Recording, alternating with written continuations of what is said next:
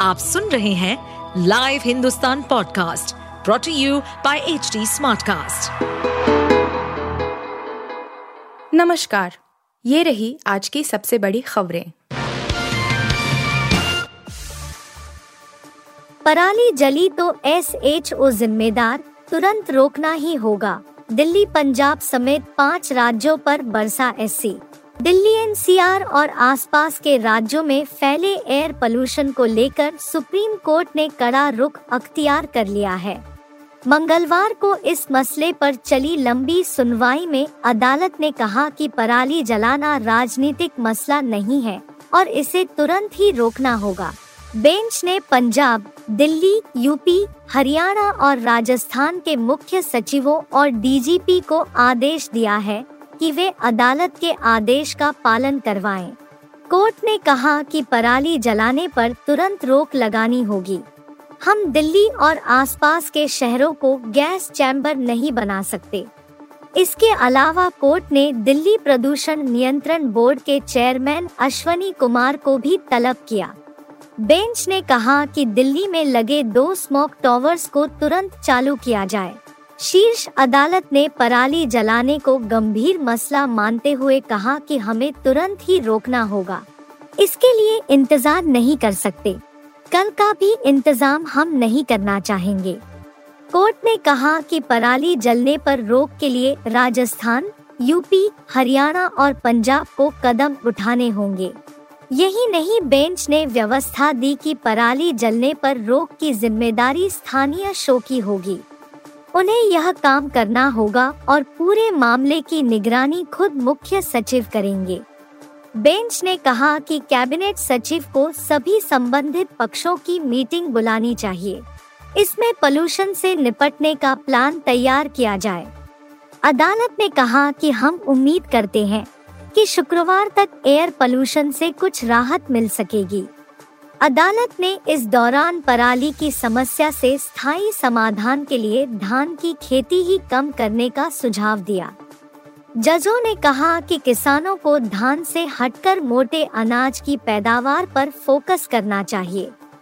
Bench ने कहा कि इस काम में केंद्र को भी राज्यों की मदद करनी चाहिए ताकि मोटे अनाज की पैदावार को बढ़ाया मिले।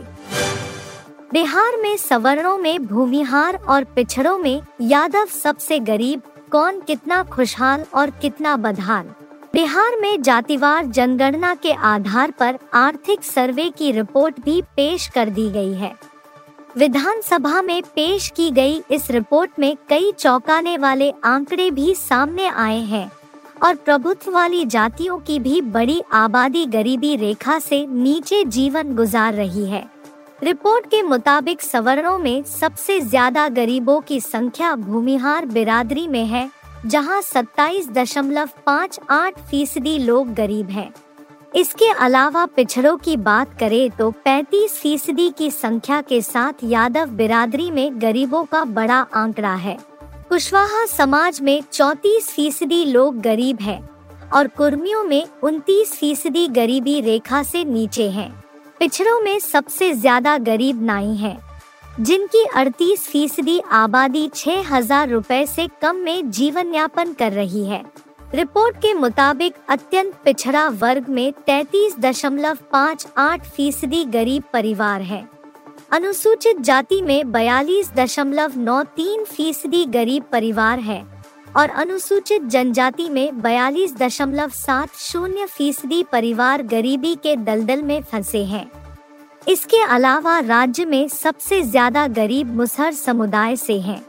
इस बिरादरी के चौवन फ़ीसदी लोग गरीबी में बसर कर रहे हैं अब अत्यंत पिछड़ा वर्ग की बात करें तो इसमें सबसे ज़्यादा अड़तीस फ़ीसदी नाई गरीब है दूसरे नंबर पर नोनिया है, जिनमें पैतीस फ़ीसदी लोग गरीब हैं। इसके अलावा कहार, धानुक और मल्लाह समुदायों की भी चौतीस फ़ीसदी आबादी गरीब है। तैतीस फ़ीसदी कुम्हार, उनतीस। सत्तासी फ़ीसदी तेली और तैतीस फ़ीसदी के करीब कानों भी गरीबी रेखा से नीचे जीवन गुजार रहे हैं। दरअसल बिहार सरकार के सर्वे में कुल तिरसठ फ़ीसदी आबादी पिछड़ों और अत्यंत पिछड़ों की है। ऐसे में सर्वे रिपोर्ट में जनरल से लेकर एससी तक सभी जातियों में बड़ी संख्या में गरीब पाए जाने से यह सवाल भी खड़ा हो रहा है कि अब आरक्षण किस आधार पर देने की चर्चा होगी। अब तक सरकार यह कहती रही है कि पिछड़ों को उनकी आबादी के अनुपात में आरक्षण मिले क्योंकि उनमें गरीबों की संख्या अधिक है। हिंदुओं के साथ अन्याय अमरनाथ गुफा तक बनी रोड तो केंद्र पर भड़की महबूबा की पार्टी। जम्मू कश्मीर में अमरनाथ गुफा तक अब कुछ ही समय में वाहनों की सुविधा भी उपलब्ध हो जाएगी। बॉर्डर रोड ऑर्गेनाइजेशन ने दुमैल से अमरनाथ गुफा तक सड़क बना दी है। बीआरओ की तरफ़ से एक वीडियो भी जारी किया गया जिसमें दिखाया गया है कि अमरनाथ गुफा तक वाहन पहुँच रहे हैं। हालाँकि महबूबा मुफ्ती की पार्टी पीडीपी ने इस पर नाराज़गी जताते हुए हिंदुओं के खिलाफ अपराध बताया है। पीडीपी का कहना है कि सरकार धार्मिक स्थानों की पवित्रता नष्ट करना चाहती है और इसे पिकनिक स्पॉट बना देना चाहती है। पीडीपी ने इस कदम को तबाही का आमंत्रण और हिंदुओं के खिलाफ साजिश बताया है। बीआरओ का कहना है कि अब यात्री आराम से बाबा बर्फानी के दर्शन कर पाएँगे। पहले लोगों को शिविर से गुफा तक पैदल ही यात्रा करनी पड़ती थी, जो कि बुज़ुर्गों के लिए बहुत ही मुश्किल थी। पीडीपी के प्रवक्ता मोहित भान ने कहा कि राजनीतिक लाभ उठाने के लिए ऐसा काम किए जा रहे हैं, जो कि धार्मिक स्थान के लिहाज से ठीक नहीं है। उन्होंने कहा कि इससे तबाही आएगी। भान ने सोशल मीडिया प्लेटफॉर्म एक्स पर कहा, इतिहास में इससे बड़ा हिंदुओं के खिलाफ पाप नहीं किया गया। हिंदू प्रकृति में आस्था रखते हैं। हिंदू धर्म में प्रकृति की माँ की तरह पूजा होती है। इसलिए हिमालय की गोद में हमारे तीर्थ स्थान है। उन्होंने कहा, हमने जोशीमठ और केदारनाथ में भगवान का प्रकोप देखा है और फिर भी उससे सबक नहीं ले रहे हैं। अब हम कश्मीर में भी तबाही को न्योता दे रहे हैं। पीडीपी के इस विरोध के बाद जम्मू कश्मीर की भाजपा यूनिट ने कहा कि पर्यावरण पर पड़ने वाले प्रभावों का विश्लेषण करने के बाद ही यह निर्माण किया गया है। इस प्रक्रिया में एक पेड़ भी नहीं काटा गया है। इस तरह से पीडीपी केवल साजिश कर रही है, लेकिन अब लोग बुद्धिमान है। लोग पीडीपी के चक्कर में आने वाले नहीं हैं। बता दें कि सरकार ने अमरनाथ के रास्ते की ज़िम्मेदारी बीआरओ को सौंप दी है। पहले यह जम्मू कश्मीर लोक निर्माण विभाग के पास थी। बालताल से होकर जाने वाले रास्ते को बीआरओ ने चौड़ा कर दिया है।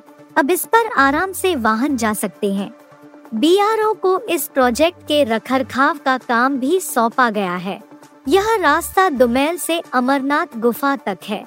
फ़िलहाल इसके दोनों ओर प्रोटेक्शन वॉल बनाने का काम चल रहा है। देश से झूठ बोल रही पाकिस्तानी सेना एयरबेस हमले में मारे गए 35 सैनिक 14 विमान भी खाक। हाल ही में पाकिस्तानी वायुसेना के अड्डे पर एक बड़ा आतंकवादी हमला हुआ था। कई घंटों तक चले इस हमले में पाकिस्तान को जानमाल का भारी नुकसान हुआ, लेकिन उसने ये बात अपने ही देश के लोगों से छिपाई। दरअसल इस साल की शुरुआत में उभरे तहरीक जिहाद पाकिस्तान ने पूर्वी पंजाब प्रांत के शहर मियामवाली में शनिवार को हुए इस हमले की ज़िम्मेदारी ली है। वहीं पाकिस्तानी सेना ने दावा किया कि उसने सभी नौ आतंकवादियों को मार गिराया। इसने ये भी कहा कि एयरबेस पर खड़ा एक विमान क्षतिग्रस्त हुआ है और ये विमान पहले ही सर्विस से बाहर किया जा चुका है। अब एक पाकिस्तानी पत्रकार ने दावा किया है कि उस हमले में 35 पाकिस्तानी सैनिक मारे गए। द प्रिंट के लिए लिखे एक लेख में पाकिस्तानी पत्रकार आयशा सिद्दीकी ने कहा कि पाकिस्तान के सुरक्षा प्रतिष्ठान ने सोचा कि उसे आतंकवाद के खतरे से छुटकारा मिल गया है। लेकिन शुक्रवार 3 नवंबर को पता चला कि वे गलत थे। पंजाब के मियावाली स्थित M M Alam air base पर हुए हमले ने देश को झकझोर कर रख दिया है। आतंकवादियों ने पाकिस्तान वायु सेना की एक ट्रेनिंग फैसिलिटी को निशाना बनाया। उन्होंने लिखा कि कई आतंकवाद विरोधी अभियान शुरू करने के बाद, आखिरी ऑपरेशन 2017 में रद्दुल फसाद था। इसके बाद पाकिस्तानी सेना ने दावा किया कि उसने देश को आतंकवाद से छुटकारा दिला दिया है। पाकिस्तानी सेना के झूठ को उजागर करते हुए उन्होंने लिखा कि हालिया हमले को देखा जाए तो एयरबेस पर जनशक्ति और बुनियादी ढांचे और बेस के आसपास सुरक्षा के स्तर काफ़ी मज़बूत थे, लेकिन इसके बावजूद हमला हुआ। यह बेस कोई प्रमुख केंद्र नहीं था, क्योंकि इसमें मुख्य रूप से चीनी काराकोरम आठ और पाकिस्तानी सुपर मुशक ट्रेनर विमान थे।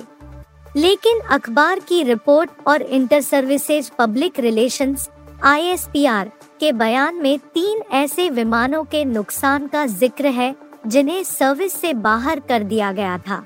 इससे संकेत मिलता है कि कुछ पुराने चीनी एफ़ सात भी वहाँ पार्क किए गए होंगे।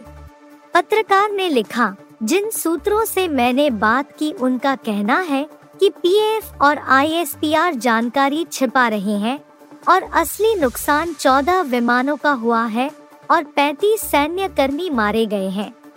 ये आंकड़े उग्रवादियों की क्षमता को दर्शाते हैं।